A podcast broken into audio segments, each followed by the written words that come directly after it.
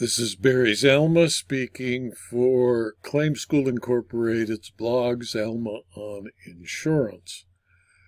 This will be the first of 15 claims commandments that I have prepared for those people involved in the investigation and adjustment of insurance claims in the United States or abroad. Claims Commandment number one Thou shalt confirm coverage. When I was a young adjuster, I worked for the Fireman's Fund Insurance Company. Occasionally, confused insureds and brokers would report to the Fireman's Fund a claim meant for Fireman's Insurance of Newark.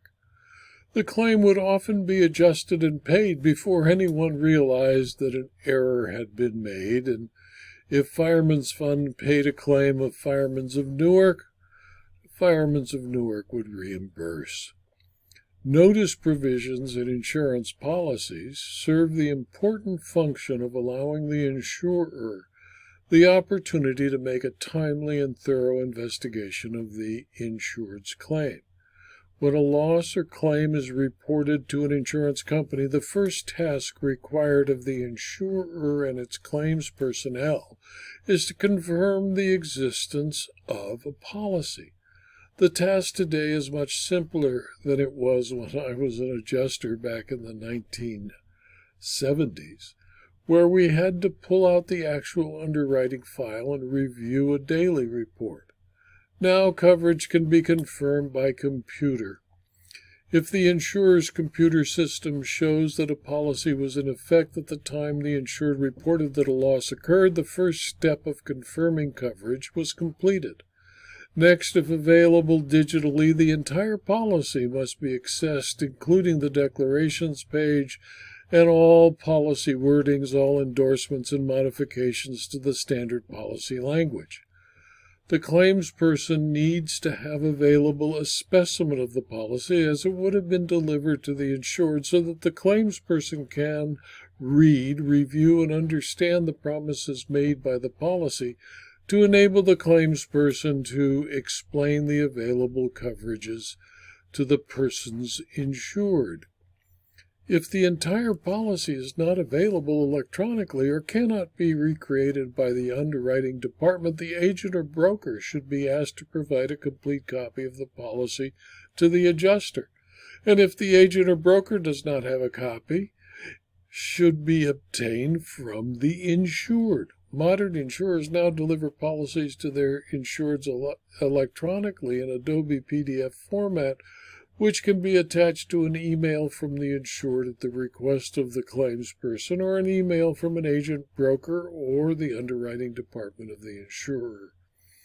Once the policy is obtained and available for review, the claims person must read and understand the policy coverages and compare those to the wording of the policy to confirm that one of the policy coverages promises to indemnify the insured against the risk of loss of the type reported. For example, if the policy is a property policy that insures the against the risk of loss of a dwelling by fire, lightning, windstorm, or hail, and nothing more, and the insured reports a claim for damage caused by earthquake, the existence of a policy is confirmed, but the existence of coverage is not. Two, if the policy is a liability policy, like a commercial general liability or CGL policy, and the insured reports that the mailman was bitten by the insured's pit bull terrier during the policy period, coverage is confirmed. However, if the policy contains a an exclusion for losses caused by dog bites or pit bulls, which is not uncommon, coverage is confirmed with an exclusion that might be applicable. Three, if the policy is a CGL and the insured reports he was sued for slander by a business competitor during the policy period, coverage is confirmed and there is available defense and or indemnity under the personal injury coverage part of the CGL. If a policy is a national flood insurance policy in effect at the time that a water main breaks and floods the insurance house, coverage is confirmed that the policy exists and a determination must be made to determine if the loss falls within the terms and conditions of the policy and the definition of flood. 5. If a policy is a CGL and the insured reports he was sued for intentionally punching a business competitor in the nose, coverage is confirmed that the policy was in effect, but questions must be answered to determine if there is evidence that indicates there was no intentional act or that the insured was acting in self defense or some other non intentional act. That is not excluded. What these examples show is that the existence of a policy can be confirmed, and it can be easily confirmed that it was in existence at the time of the loss. What cannot be established from the loss notice and policy wording is whether the coverage applies to the loss that was reported. Communications with ins- the insured are essential to every insurance claims investigation, and once coverage is confirmed, the claims person must read the policy and the initial written contact with the insured should advise the insured of all benefits, coverage, time limits, or other provisions of an insurance policy issued by that insurer that may apply to the claim presented by an insured. The letter should include, as a bare minimum, information like the limits of liability of the policy, any deductibles or self insured retentions, advice concerning any specific exclusions or conditions that may apply to the facts established by the notice of loss, a written notice that a proof of loss is required within 60 days of the letter with an attached proof of loss form if you're dealing with a first party property policy a requirement for the production of necessary documents, a reservation of rights if called for because of potential coverage problems like an exclusion that might apply, and any other information the insured needs to prove his, hers, or its claim. The claims person should also be prepared to supplement the initial letter whenever he or she learns of different facts or additional coverages available to the policyholder or the insured. Failure to properly and in writing advise the insured of the policy provisions, the requirement for documents, the problem with coverage based on the initial report of loss can place a claims person inadvertently violating the state's Fair Claim Settlement Practices statutes and regulations and expose the insurer to litigation for bad faith claims handling. Confirmation of coverage requires more than simply checking a computer.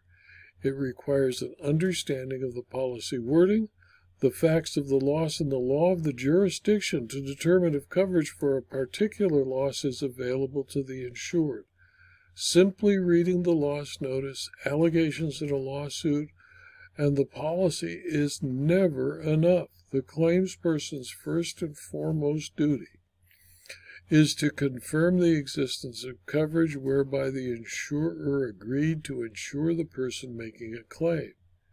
It is the beginning of claims handling and cannot, on its own, fulfill the obligation to confirm coverage before the adjustment begins because the applicability of coverage can be affected by the claims investigation.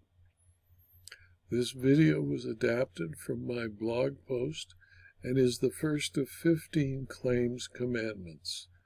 It is available free to anyone who asks at www.zalma.com slash blog and is part of a YouTube video and or a Rumble video, both of which are available free and to which you can subscribe. I'd appreciate it if you do view this video on YouTube or Rumble, that you click on the like button or the Rumble button, and that you consider also subscribing to my YouTube channel, my Rumble channel, my locals community, and my Substack publications. Thank you for your attention.